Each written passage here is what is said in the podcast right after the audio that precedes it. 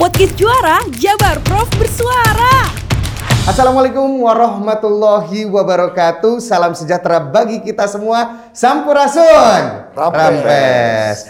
Selamat bergabung kembali di podcast Juara Jabar Prof bersuara bersama saya Yudi Reven dan wargi Jabar. 1 April diperingati sebagai Hari Penyiaran Nasional dan kita patut berbangga bahwa Jawa Barat menjadi tuan rumah untuk Harsiarnas tahun 2022. Nah, temanya juga luar biasa, transformasi siaran di era digital. No, luar biasa ya. Oke, nah kita akan membahas seperti apa sih persiapan Harsiarnas di Jawa Barat ini dan katanya ada sesuatu yang begitu luar biasa untuk kita semua yaitu kabar dari ASO. ASO itu apa sih? Nah, telah hadir bersama kita tentunya narasumber yang begitu luar biasa, hadir inspiratif untuk kita semua memberikan insight yaitu yang pertama kami ucapkan selamat bergabung untuk Ketua KPID Provinsi Jawa Barat Bapak Dr. Adiana Slamet SIPMSI. Assalamualaikum. Waalaikumsalam Pak. Salam sehat, salam, Salam sukses. Oke, dan yang luar biasa adalah satu lagi narasumber kita, Kepala Stasiun TVRI Jawa Barat yang baru saja dilantik. Ini pertama kali berarti ya. Wah, langsung saja boleh tepuk tangan yang meriah untuk Bapak Akbar Sahidi. Terima kasih Pak sudah join bersama kita Pak. Oke, nah kita ingin tahu berbicara mengenai Harsiarnas Jawa Barat mungkin ini Pak Ketua nih yang akan menjelaskan secara detail seperti apa rangkaiannya, persiapannya. Boleh mungkin wargi Jabar juga ingin tahu Pak. Ya, uh, atur nuhun ya, Kang ya. Ini alhamdulillah ya Jawa Barat, eh, Pemprov Jawa Barat sesungguhnya Ya. ditunjuk oleh KPI Pusat ya Ah, oke. untuk menjadi eh, tuan rumah eh, Mhm. Harsiarnas 2022 pada Ya. 1 April ya 2022 ini.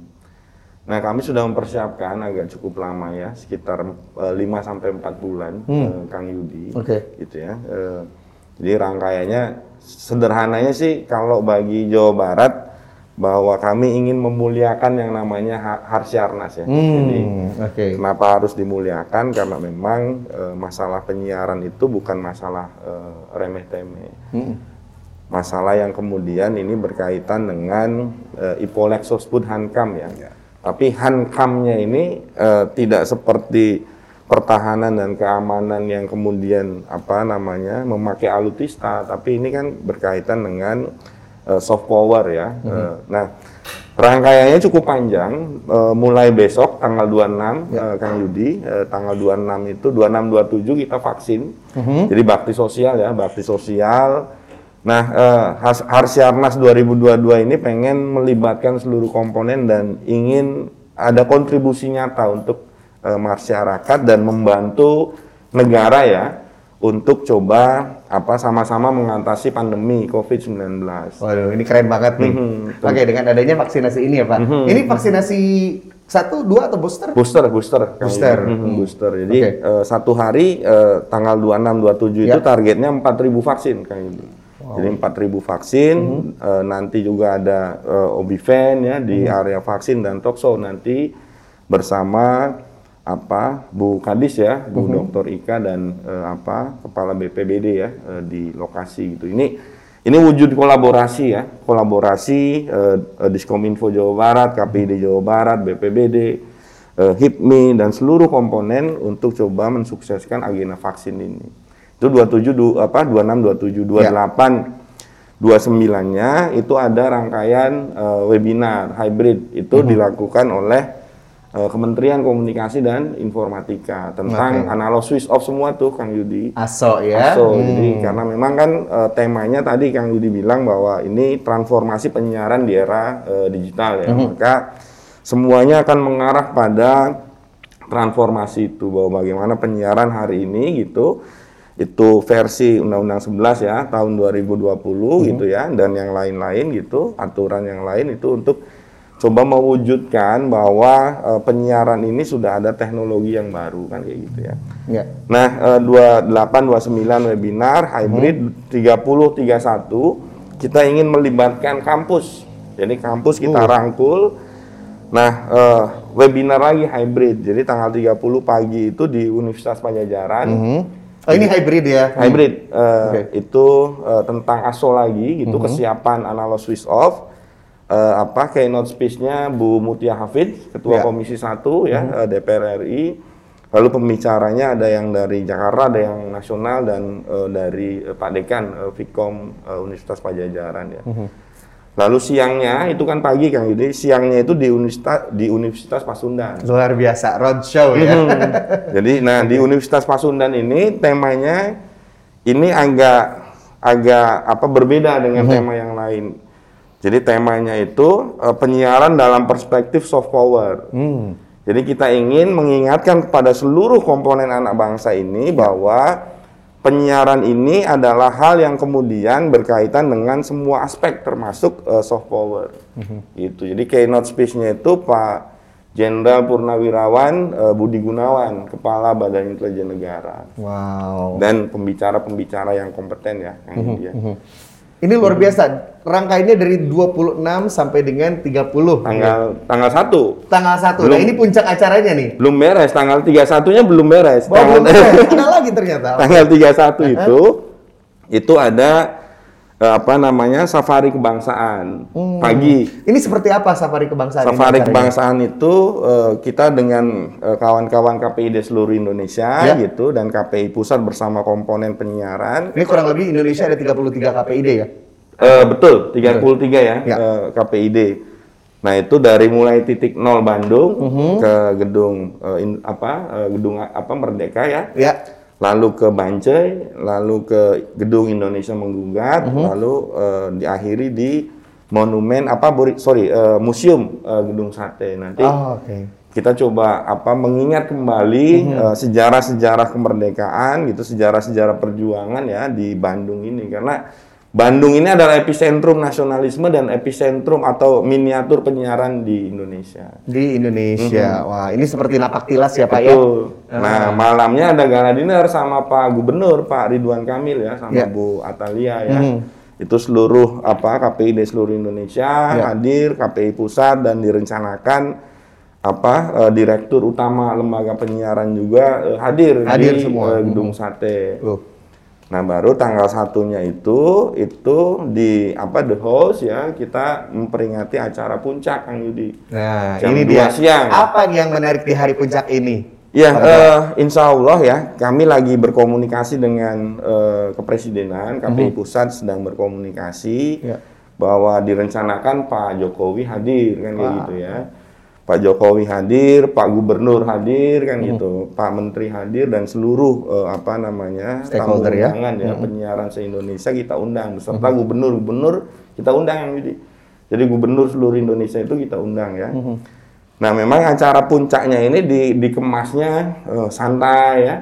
Paling tidak eh, apa format acaranya itu mengangkat ke Jawa Baratan gitu. Semua mengangkat ke Jawa Baratan tapi tidak melepaskan esensi bahwa ini Harsiarna, Harsiarnas kan gitu ya, memperingati analog switch off juga, transformasi, permasalahan-permasalahan digitalisasi dan satu lagi pesan kami.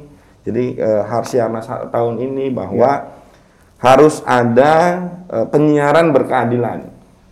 Harus ada penyiaran berkeadilan. Maksudnya yang seperti yang dimaksud ha- harus ada eh, penyiaran berkeadilan itu Mhm. itu lembaga penyiaran yang memakai frekuensi kan sudah diawasi yang itu. Betul. Mhm.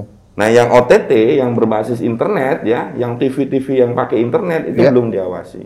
Maka pesan kami gitu kepada eh, apa eh, pemerintah ya, kepada eh, DPR RI bahwa ini ada yang lost loh, yang belum diawasi oleh institusi negara. Sama berbahayanya kan seperti itu. Nah, kurang lebih seperti itu Kang Yudi. Oke, wow, luar biasa. Ini eh, spektakuler ya dari mulai rangkaian acara sampai dengan hari puncak. Arsiarnas di Jawa Barat. Jadi silakan untuk pergi Jabar nih untuk ikuti rangkaian demi rangkaian acara sampai dengan hari eh, Harsiarnas di eh, puncaknya yaitu tanggal Betul, 1 tanggal 1. April 2022. Jam 2 siang live di seluruh televisi. Jam 2 siang. Wah, ini disiarkan. Hmm. Jadi kalau misalkan eh, yang di luar Bandung gitu ingin mengikuti juga bisa langsung Hmm. Bisa. Hmm. mengikuti di TV-TV eh, nasional Nasional. seperti itu ya dan seluruh TV juga. Oke, nah kita beralih ke Pak Kapstan yang baru saja dilantik. Selamat datang di Jawa Barat. Sampurasun, Pak. Rampes. Ah, oke, luar biasa. Oke, baik Pak. Ini berbicara tentang ASOK. Ya. analog switch off nih Pak. Ya. Nah, boleh mungkin kita juga pengen tahu nih kesiapannya seperti apa tadi sudah disinggung so- eh, sama Pak Ketua nih ya, Ya. bahwa Jawa Barat ini sudah siap untuk Oke. ASO seperti apa dari TVRI Ya. Jawa Barat nih Pak. Oke, jadi eh, sebelum saya masuk pada persiapan TVRI Ya. menyambut ASO, saya ingin eh, mundur sedikit. Mhm. Artinya eh, isu digitalisasi penyiaran di Indonesia ini kan sudah bergulir cukup lama ya. Sudah dari tahun 2009 2010 itu sudah digulirkan. Mhm. Tapi alhamdulillah dengan ketegasan Pak Jokowi, maka pada tahun 2020 yang lalu Ya. eh, di dalam Undang-Undang Nomor 11 Tahun 2020 itu salah satu pasal kalau nggak salah 60A itu dia menyatakan bahwa eh, migrasi penyiaran dari analog ke digital itu akan dilakukan maksimal dua tahun Maksimal. setelah undang-undang itu ditandatangani, undang-undang Cipta Kerja itu ditandatangani. Karena undang-undang Cipta Kerja itu ditandatangani pada tanggal 2 November 2020, Ya. maka puncaknya nanti di tanggal 2 November 2022 tahun ini di Indonesia tidak ada lagi yang menerima siaran secara analog. Oke. Nah, berdasarkan undang-undang itulah turunannya Kominfo mengeluarkan peraturan. Peraturan yang mengatur tentang tahapan. Jadi ASO itu tidak eh, tidak dilaksanakan sekaligus tetapi Ya. eh, Kominfo mengeluarkan peraturan nomor 11 yang terbaru nomor 11 itu mengatur tentang tahapan-tahapan bagaimana ASO itu dilaksanakan di Indonesia. Nah, secara serentak dilakukan tiga tahap. ASO itu tiga tahap. Yang pertama dilaksanakan nanti paling paling di depan mata kita 30 April. Sebentar lagi Dan bulan berarti. depan. Iya, 30 April. April, bulan 30 depan. April ini tahap pertama eh, masyarakat-masyarakat yang berada di wilayah eh, 12 kabupaten kota. 12 kabupaten kota Mhm. itu tidak bisa menyaksikan siaran eh, televisi seandainya dia punya TV-nya masih TV analog. Jadi dimatikan semuanya yang analog. Seperti itu, Pak. Iya, dia dia nggak bisa menyaksikan. Oh. Bagaimana cara menyaksikannya?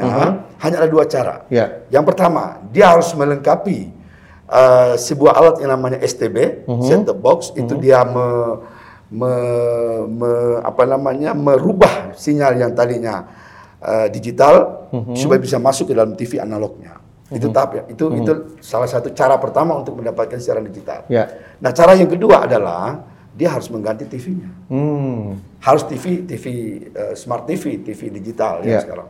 Jadi itu tahapan. Nah tahapan kedua, tahapan kedua itu adalah tahapan tanggal 25 Agustus. Itu di, tapi saya sampai ke yang tahap pertama tadi itu dia mainnya di eh, timur sampai ke selatan, wilayah timur, Jawa Barat bagian timur. Timur Jawa Barat sampai, ya sampai selatan. ke selatan. Mhm. Nah untuk tahap kedua 25 Agustus ini Ya. itu hanya di kota Bandung Raya Bandung. sama Megapolitan. Cuma empat empat itu, empat Sembilan. Sembilan kabupaten kota. Ya kurang lebih. Yang eh, Kabupaten Bandung Barat, Kabupaten Bandung, Kabu, eh, Kota Bandung dan Cimahi. Kota itu Cimahi. untuk tanggal 25 Agustus. Nah puncaknya 2 November itulah Ya. bagian barat, utara dan barat, utara dan barat. Jadi kita ada 8 8 wilayah, 8 wilayah. Di tahap pertama itu ada eh, wilayah 2, 4, 5, 7 dan 8. Tahap 2 itu di wilayah di di wilayah 1 Ya. dan 56 itu di puncaknya 2 November. Nah, jadi eh, kalau masyarakat yang terutama yang 30 April ya harus bisa mempersiapkan diri untuk bisa menonton bukan hanya TVRI loh. Semua stasiun televisi terestrial dia tidak bisa menyaksikan apabila dia tidak menggunakan dua metode tadi. Lalu bagaimana dengan persiapan TVRI menghadapi ASO? Ya. Kan itu persoalan.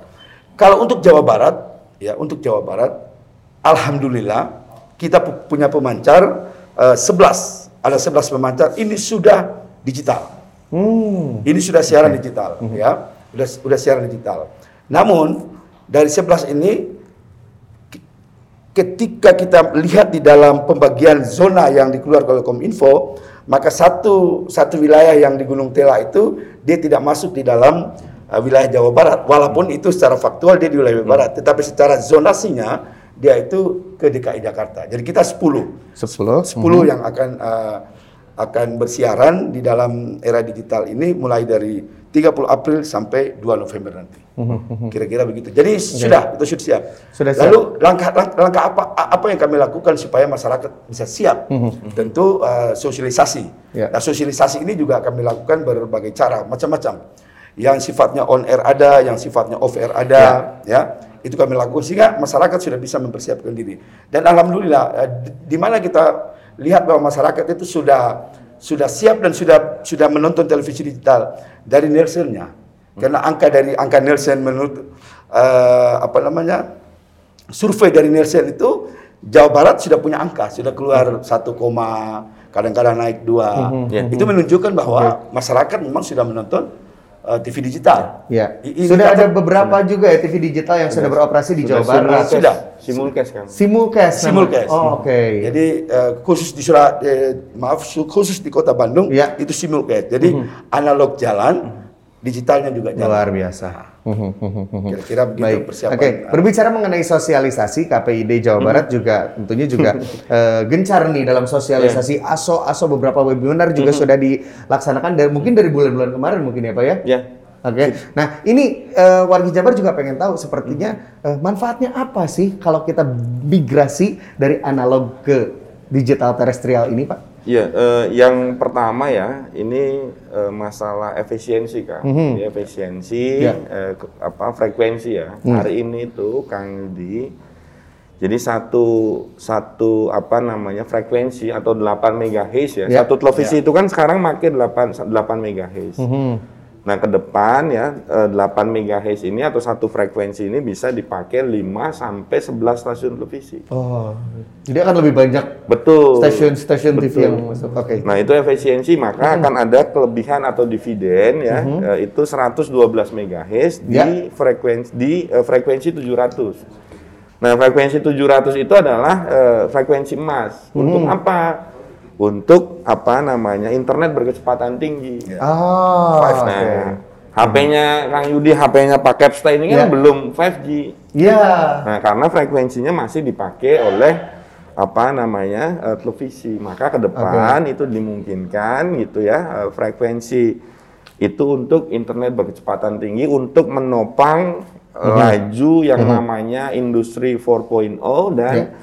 Mau masuk ke industri society 5.0 kan satu itu ya kan Yudi ya Ya. efisiensi. Yang kedua ini akan menopang pertumbuhan ekonomi digital. Jadi arah ekonomi digital, saya selalu bilang ini gerbang pembukanya di sini di analog switch off. Kenapa saya bilang kayak gini ya?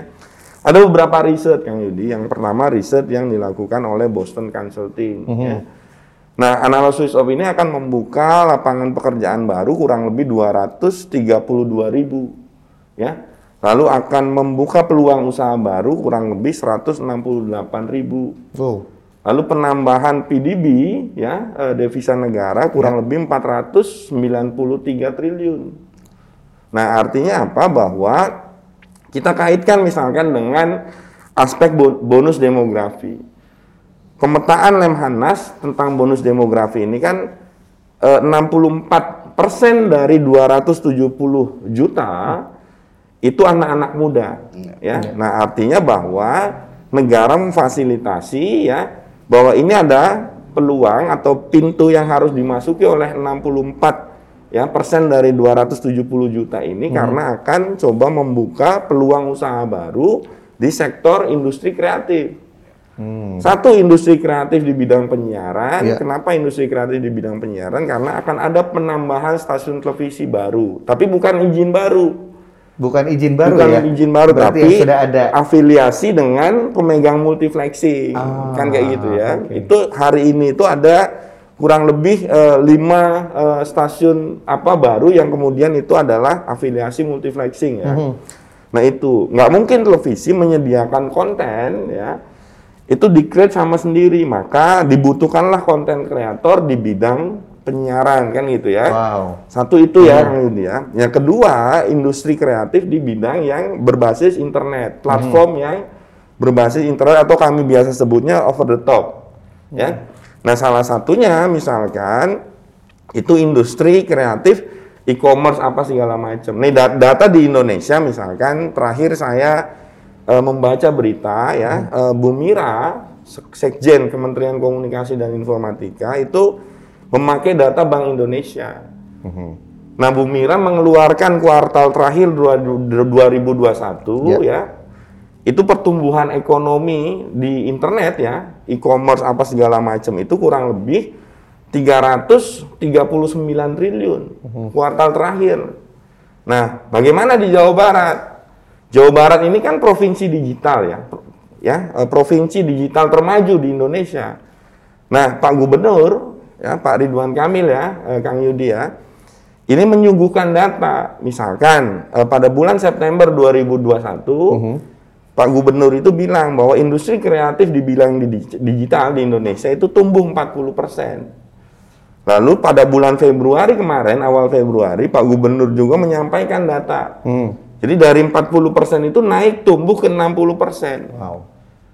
Ber- yang berbasis internet ya Kang Yudi ya. Logika sederhananya, belum internet belum kenceng aja udah tumbuh, apalagi internetnya sudah 5G. Kan gitu ya. Ya. Maka pertumbuhan ini akan terus meningkat.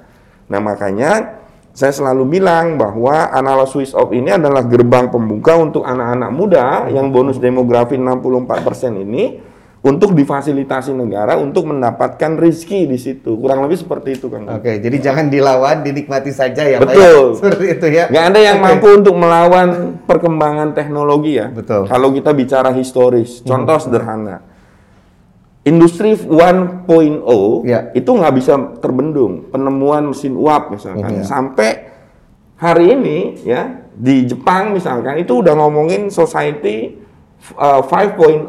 Hmm. Kombinasi antara human, sumber daya manusia dan teknologi. AI itu ya, Pak. Betul. Nah, karena misalkan yang eh, 4.0 ini kan cuman basisnya pada eh, teknologi. Nggak ada yang bisa membendung kemajuan peradaban. Gitu, Kang Yudi. Oke, wow, luar biasa dan tentu juga saya mau bertanya ke Pak Kapsta nih. Pak Kapsta, apakah kalau misalnya kita sudah beralih ke digital, itu ada jaminankah bahwa konten-konten penyiaran akan berkualitas, Pak? Ya, oke. Jadi saya ingin menambahkan sedikit dulu, baru saya masuk ke sana. Jadi eh, dengan era digitalisasi penyiaran ini, besok eh, Kang siapa ini? Yudi. Kang, Kang Kang Yudi. Yudi. Ya. Kang Yudi juga bisa punya TV sendiri. Karena untuk mendirikan sebuah TV nggak perlu lagi membangun pemancar, Ya. nggak perlu lagi. Sudah cukup punya konten, Ya. sewa MUX, udah selesai. Jadi tadi yang disampaikan oleh Pak Ketua, Mhm. jadi peluang-peluang itu akan terbuka. Peluang-peluang konten-konten kreator ini nanti sangat berkembang dengan adanya era digitalisasi ini. Yang kedua, bagaimana eh, keuntungan kita menikmati era digital ini? Tidak ada lagi semut di TV. Hmm. Nggak ada semut. Nggak ada lagi semut. Biasanya kan ya. Saya Sireman. Ya, nggak ada lagi. Jadi sistem digitalisasi ini ya, sepanjang sinyal itu bisa ditangkap oleh eh, alat penerima, maka dia tetap ber- tetap ada bersih. Oke. Sepanjang dia bisa diterima. Ya. Ya. Jadi ingat pengalaman Pak kalau lagi Nah. nonton Persib gitu ya, Ya. kita teh harus ada yang standby di Ya. atas karena putar-putar antena Ya, gitu Pak. kalau Antenanya sekarang- mau nyentuh langit. Iya, kalau sekarang kan eh, dia punya slogan tuh, bersih gambarnya, jernih suaranya, canggih teknologinya. Oh, Lalu apa yang menjadi keuntungan? Nah bagi bagi bagi bagi kami sebagai TVRI juga sebagai pengelola MUX, Ya. salah satu pengelola MUX, eh, apalagi kami stasiun daerah, ada keuntungan yang kami dapatkan, ada ada keuntungan kami peroleh. Apa itu? Kalau kemarin masih analog, itu kita hanya dibatasi oleh dibatasi oleh kantor pusat hanya bersiaran 4 jam. Hanya 4 jam. Ya. Nah, dengan era digitalisasi penyiaran ini, kita diberi kesempatan seluas-luasnya untuk bisa menggunakan ruang publik ini untuk mengisi konten-konten. Tergantung doa. Apa itu? Dana, orang, dan alat. Nah, oke. Doa. Tergantung doa. Jadi kalau semakin banyak doa, semakin mantap. nah, itu dia. Jadi semakin banyak doa. Jadi eh, kami akan ya eh, mengangkat konten-konten lokal. Ya, kita akan mengisi itu. Kalau kemarin kan cuma 4 jam. Kita bikin acara misalnya acara wayang golek misalnya dua jam selesai. Tapi ini nanti kita bisa kolaborasikan bisa panjang. Jadi eh, udah pasti kita akan tadi yang konten-konten kreator itu bisa juga kita tarik juga untuk mengisi ruang di TVRI. Di samping itu kearifan lokal, konten-konten lokal juga akan kita tampilkan di sana dan semua budayawan akan kita eh, tarik untuk mengisi akuariumnya TVRI. Waduh, ini kabar gembira nih untuk konten-konten kreator di Jawa Barat mungkin ya dan budayawan juga nanti akan ada panggungnya sendiri Ya, seperti itu seperti ya. Dan kalau biasanya kita ngelihat wayang golek itu misalnya durasi 6 jam, biasanya dipotong 2 jam. Sekarang Ya. kita bisa full time ya. Ya, Bisa full sangat time. mungkin nggak itu? Sangat mungkin kan itu. Oke, nah ini berbicara tentang konten pastilah eh, erat kaitannya dengan undang-undang eh, penyiaran. Nih, apakah nanti akan disesuaikankah dengan beralihnya dari analog ini ke digital? Karena sekarang kita tahu mungkin pengawasan juga seperti itu ya, Pak ya. Hanya yang analog yang diawasi, yang digitalnya Semua. mungkin belum. Sudah. Oh sudah juga. Sudah. juga. Sudah. Wow, oke luar biasa. Digital terestrial ya. di digital terestrial. Sudah, sudah. Nah, oke, seperti itu boleh dijelaskan mungkin. Ya, eh, pada pada bulan kemarin kami kedatangan Puslit DPR RI ya, Mhm. Ya. Mhm. Pusat Penelitian DPR RI untuk coba eh, meminta masukan ke kami Ya. itu tentang eh, apa sih sesungguhnya yang harus didorong dalam revisi Undang-Undang 32 tahun 2002 ya, Mhm. Ya. Undang-Undang Penyiaran ya. Betul. Ya. Nah, salah satunya itu memang eh, sistem pengawasan terine- terintegrasi. Ya. Jadi yang dimaksud sistem pengawasan terintegrasi itu karena akan didorong nanti KPI, KPID ini struktural, tadi berbincang dengan Pak Kepsta gitu.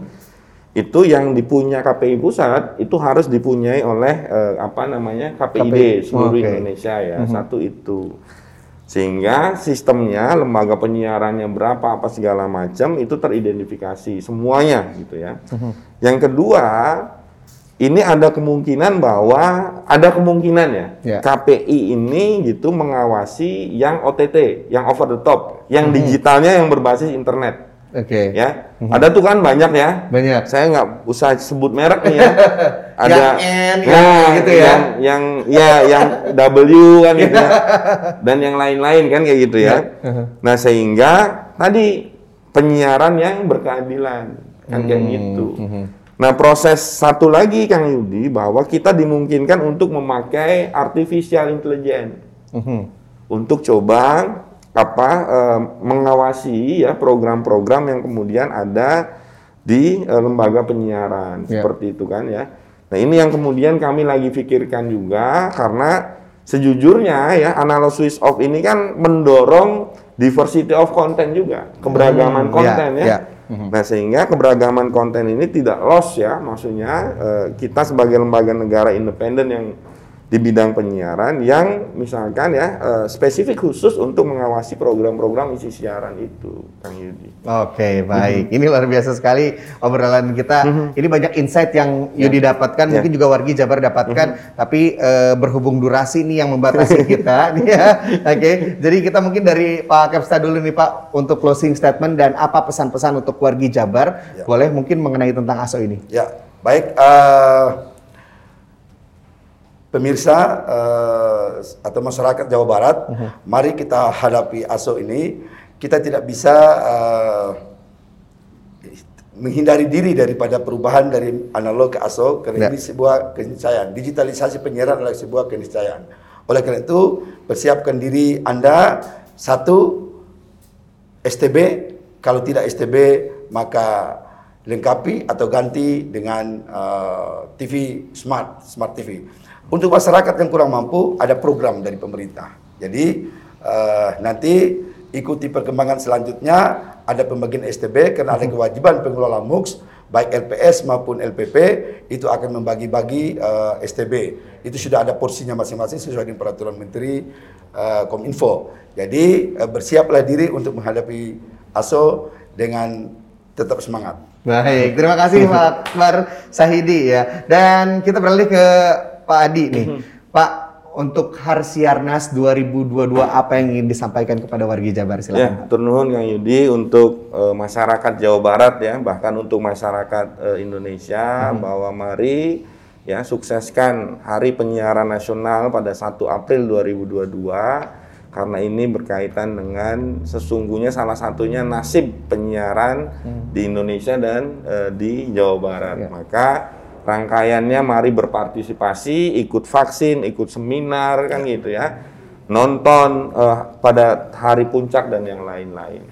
Kami berharap kami ingin memuliakan Ha- Harsiarnas kami juga ingin memuliakan tamu-tamu yang akan datang di Provinsi Jawa Barat ini untuk eh, rangkaian dan hari puncak 1 April 2022 ini. Yudi. Baik, bagi. Luar biasa sekali. Terima kasih Pak Ketua KPID, Yudi. eh, Pak Kepala Stasiun TVRI dan tentunya juga wargi Jabar. Demikianlah tentunya bincang-bincang kita mengenai Harsiarnas 2022 dan tentunya juga ASO ya, migrasi dari analog ke digital terestrial. Dan terima kasih juga untuk wargi Jabar yang sudah menyaksikan dan mendengarkan podcast juara Jabar Pro Bersuara. Ikuti terus episode-episode selanjutnya. Saya tutup dengan pantun dia makan bihun bareng Aura Kasih. Nuhun. Terima kasih. Sampai jumpa lagi. Wassalamualaikum warahmatullahi wabarakatuh. Waalaikumsalam Waalaikumsalam warahmatullahi wabarakatuh. Podcast juara Jabar Prof bersuara.